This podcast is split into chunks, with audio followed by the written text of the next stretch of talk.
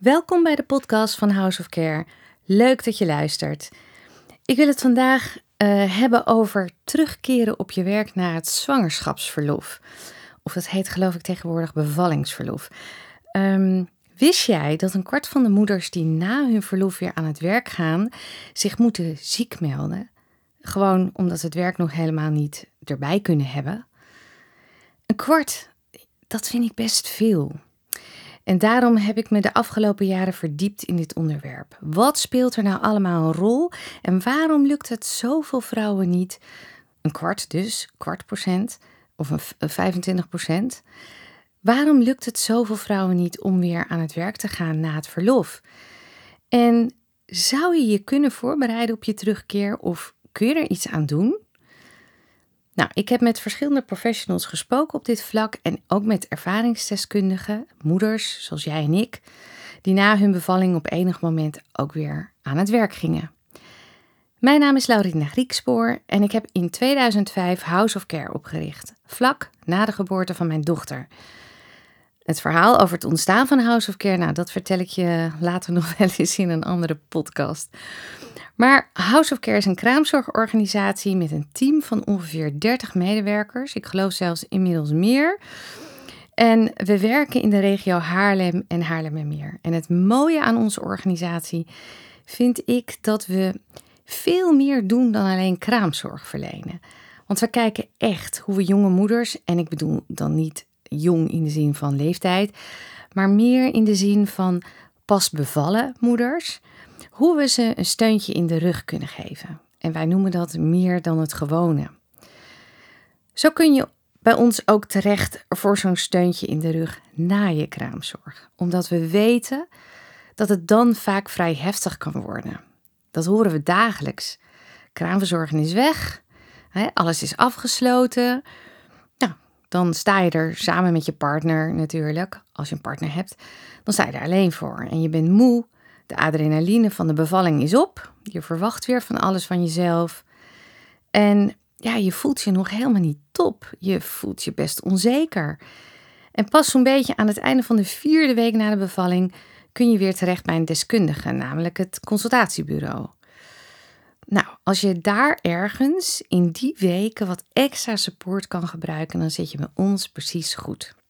Om die reden heb ik destijds ook het boek De Babybijsluiter geschreven, waarin ik deskundigen en moeders aan het woord laat over alle aspecten van het moederschap. En ik kan me nog herinneren dat, want veel van, van die boeken heb ik verkocht aan verloskundige praktijken, dat verloskundigen zeiden.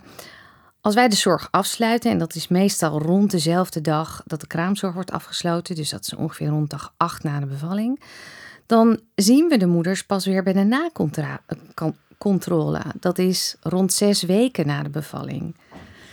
In die tussentijd is er wel begeleiding van het consultatiebureau, maar toch zien die verloskundigen dat veel moeders wat extra nodig hebben. En daarom dus, voor al die vrouwen, bieden wij als House of Care extra zorg, extra steun in allerlei vormen. Na de kraamtijd dus, variërend van coaching, coaching op maat, dus één op één, tot consult aan huis en cursussen. En podcasts natuurlijk. Voordeel, die zijn gratis. Oh ja, en we hebben ook een helpdesk. Je kunt ons altijd voor alle vragen bellen. Ook gratis uiteraard. Nou, ik neem je eerst even mee naar 2004. Toen werd mijn dochter geboren. En in die tijd had ik een organisatieadviesbureau. Ik begeleide complexe veranderingstrajecten bij organisaties. En ik had in die periode na mijn verlof een eerste opdracht bij, nou je raadt het nooit, het RIVM. Meer dan 16 jaar geleden is dit, hè? dus het heeft helemaal niets met het coronavirus te maken. En grote kans natuurlijk ook dat de meeste mensen die er toen werkten, er nu helemaal niet meer werken. Nou, eerlijk gezegd had ik na een week of zes na die bevalling van mijn dochter wel ja, best wel weer zin om aan de slag te gaan. Even iets anders te gaan doen ja, mijn, mijn, mijn hersens aan het werk te zetten, andere mensen te ontmoeten. Gewoon even Laurinda te zijn en niet te hoeven moederen. Eenmaal in de auto richting Beeldhoven voelde het toch wel een beetje anders. Want ik vond het lastig mijn kleine meisje achter te laten bij mijn schoonmoeder, die op die dag voor haar zou zorgen. En ik wist Het zou die dag een lange dag worden. Maar goed, je kent het vast, schouders eronder, gaan. Nou, die eerste dag, dat ging uiteindelijk best aardig, hoewel ik op mijn tandvlees liep. En ik was pas rond half acht s'avonds weer thuis. En mijn schoonmoeder, die had een soort gebruiksaanwijzing van me gekregen. Met tijden waarop ze wat moest doen met mijn dochter. En allerlei aanwijzingen voor de verzorging. Uh, tot en met hoe de magnetron aanwerkte, geloof ik. Aan toe. Uh, nou ja, hilarisch natuurlijk. En toevallig kwam ik hem later weer tegen ergens in een laadje. Alsof het erg zou zijn als zij het nou net een beetje anders zou doen dan ik. Maar ja, weet je, toen was ik echt bang dat als het niet helemaal ging zoals ik dacht dat het zou moeten gaan, dat het dan niet goed zou zijn voor mijn dochter, want ze was nog zo klein. Mijn perfectionisme kende geen grenzen, zullen we maar zeggen. Nou, inmiddels is ze 16, mijn dochter is 16. Ik heb dat dus maar losgelaten terug naar die eerste dag. Ik merkte de, de eerste dag dat ik werkte ehm, bij die externe opdrachtgever, het RIVM. Ik merkte vooral de volgende dag dat zo'n dagje extern um, ja, er behoorlijk had ingehakt. Ik had een cursus gegeven die dag aan, ik denk, ik weet niet helemaal precies meer, maar ik denk aan zo'n 25, 20, 25 mensen. Nou, ik weet dat dat intensief is, want je moet en gewoon goed zorgen voor je kennisoverdracht, maar je moet ook zorgen dat je iedereen goed in de gaten houdt. Je moet mensen aan het werk zetten. Uh, je moet kijken of alles aankomt. Uh, uh, ja, je probeert ook zoveel mogelijk mensen mee te krijgen, zeg maar, in het onderwerp. Dus het was intensief. En ja, de nachten die ik sliep, ja, die waren voor mij nog lang niet lang genoeg, want ik denk dat ik hooguit een uur of vijf sliep en dan was ik daar al blij mee. Ik voelde me doodmoe. Inmiddels, nu dus, na 15 jaar House of Care kraamzorg, weet ik dat slaapgebrek enorm ondermijnend is. En zelfs op de lange termijn kan het voor heel veel ernstige problemen zorgen. Niet alleen fysiek, maar ook mentaal, voor je geestelijke gezondheid. Nou, terug naar het RIVM, want na die eerste fase van de opdracht, ik had volgens mij toen twee of drie van die trainingen gegeven, toen gebeurde er iets raars. Iets wat ik nog nooit had meegemaakt. Dus toen ik die eerste fase van de opdracht uh, had afgerond, die trainingen die, die gingen over communicatie en samenwerking, toen kreeg ik uit het niets, terwijl we al in de tweede fase waren beland, een telefoontje van ze. Ze braken de opdracht af. Huh? Ze waren eigenlijk niet helemaal tevreden met het resultaat. Ik was oprecht verbaasd. Niet tevreden? Ik had die trainingen al heel vaak gegeven bij andere opdrachtgevers en ik kon het bij wijze van spreken, qua inhoud, met mijn ogen dicht. Tot nu toe was iedereen laaiend enthousiast over die training. En ja, het echte werk, het moeilijke werk van de implementatie van bepaalde veranderingen binnen, binnen die afdeling, dat moest zelfs nog komen in die tweede, derde en vierde fase. Dus wat ging hier mis? Nou, grappig genoeg, of triest genoeg eigenlijk, konden ze dat zelf ook niet goed zeggen. Maar duidelijk was wel dat die tweede fase en die derde en die vierde fase dus ook niet doorgingen. Wegopdracht, weginkomsten weg zelfvertrouwen. Want ik ging aan mezelf twijfelen. Wat was er fout gegaan? Hoe kon dit gebeuren? En later, toen ik me ging verdiepen in het onderwerp uh, weer aan het werk na je bevallingsverlof, later pas vielen de puzzelstukjes op zijn plaats. Want in mijn optiek spelen er voor dat allereerste begin na je verlof een aantal cruciale aspecten mee om het werk gewoon weer lekker te kunnen oppakken. Het eerste punt, en wat bij mij overduidelijk aan de hand was, dat is dat het in die periode lastig is om goed overzicht te houden, om te structureren. Uit onderzoek blijkt ook dat de structuur van je hersenen verandert tijdens je zwangerschap. Die veranderingen blijven tot tenminste twee jaar na de geboorte van je kindje bestaan. En terwijl je buik alleen maar groeit, wordt de grijze stof, namelijk het deel van je hersenen waar informatie wordt verwerkt, dat wordt in verschillende hersengebieden juist kleiner. En de onderzoekers die denken dat die verandering in je hersenen de overgang naar het moederschap gemakkelijker maakt. En het blijkt dat de specialisatie van de sociale hersengebieden je als moeder helpen om de behoeftes van je, beter, eh, van je baby beter te herkennen. En het is natuurlijk hartstikke mooi. dat heb je ook nodig. Maar daar loop je dan wel even lekker tegenaan als je die hersenen wil, weer wil gebruiken op je werk. Dat betekent natuurlijk niet dat je helemaal niet kunt nadenken. Je kan heel goed nadenken. Het betekent eigenlijk meer, althans zo zie ik het, dat je erop voorbereid moet zijn dat het mogelijk zo is dat je wat minder scherp bent dan dat je daarvoor was. Een gewaarschuwd mens telt voor twee, zullen we maar zeggen. Ik had het destijds dus niet door. Ik wist het gewoon niet. Overigens was dat onderzoek toen nog helemaal niet gedaan, want dit onderzoek is vrij recent. Maar het is er echt een van de oorzaken van geweest van die klacht van mijn opdrachtgever. Want ik dacht dat ik het prima deed en dat ik voldeed aan de verwachtingen. Maar intussen was ik gewoon minder scherp. En vergeet niet, ik was dood en dood moe. Maar ja, weet je, als ondernemer, er moet dus gewoon weer brood op de plank. Je moet gewoon weer aan het werk op enig moment. Want ja, ik had verder geen inkomen. Dus er was geen keus. Ik was dood en doodmoe van al die ballen in de lucht houden in, in de weken na de bevalling.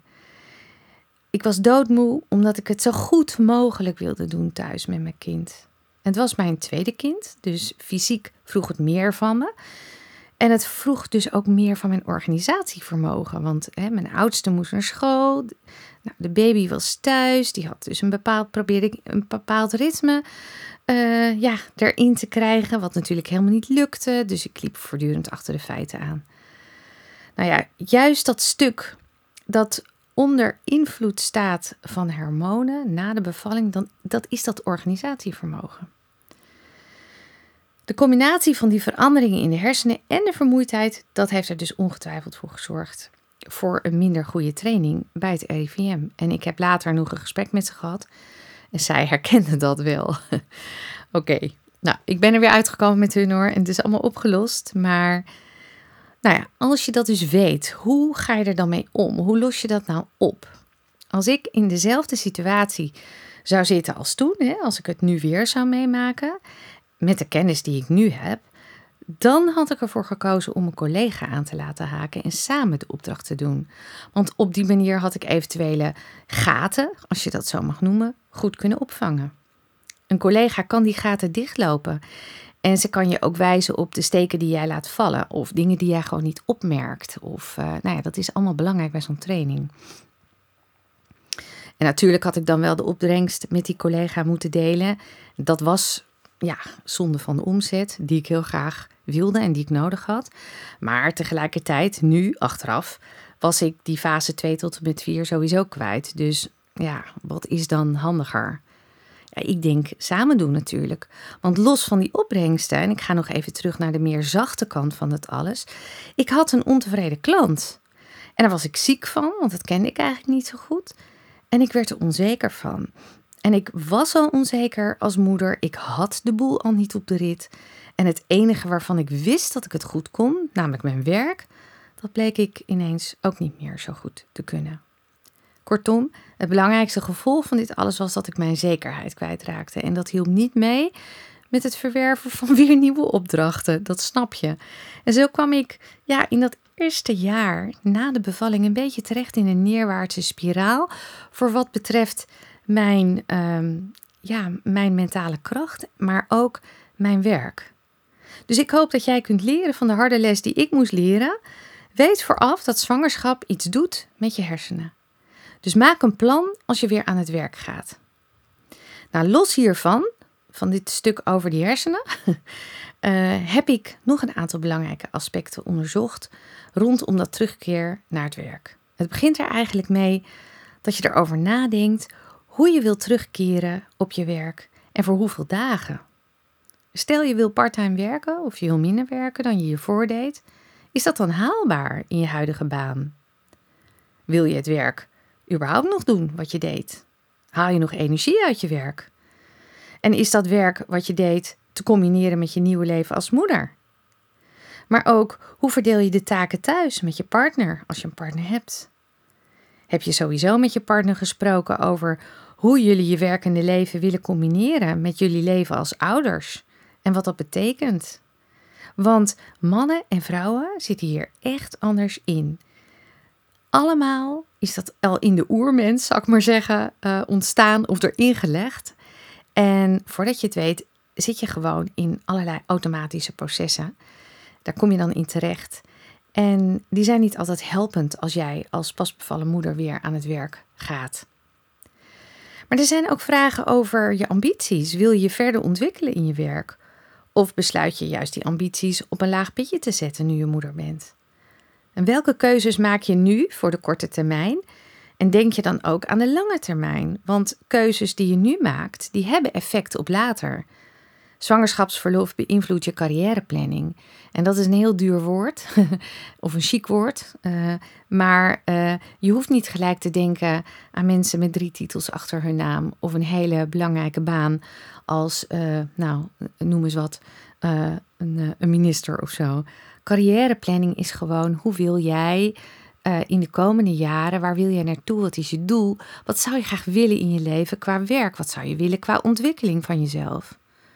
Dus heb je een plan als je weer gaat werken? En hou je bijvoorbeeld rekening met wat extra hobbels, zoals verminderde energie, hè, de, door uh, gebrek aan slaap, verminderde scherpte, daar hebben we het net over gehad. En het feit dat tijdens jouw verlof de organisatie waar jij werkt en je collega's, dat het allemaal gewoon is doorgegaan. Je hebt aanpassingsvermogen nodig. En daar moet je dus even van bewust zijn. Ja, daar moet je over nadenken. Hoe ga je dat doen? Misschien heb je een gesprek met je werkgever hierover gevoerd. Want zijn er bijvoorbeeld mogelijkheden om in een project terug te keren of tijdelijk op een andere plek om er weer in te komen?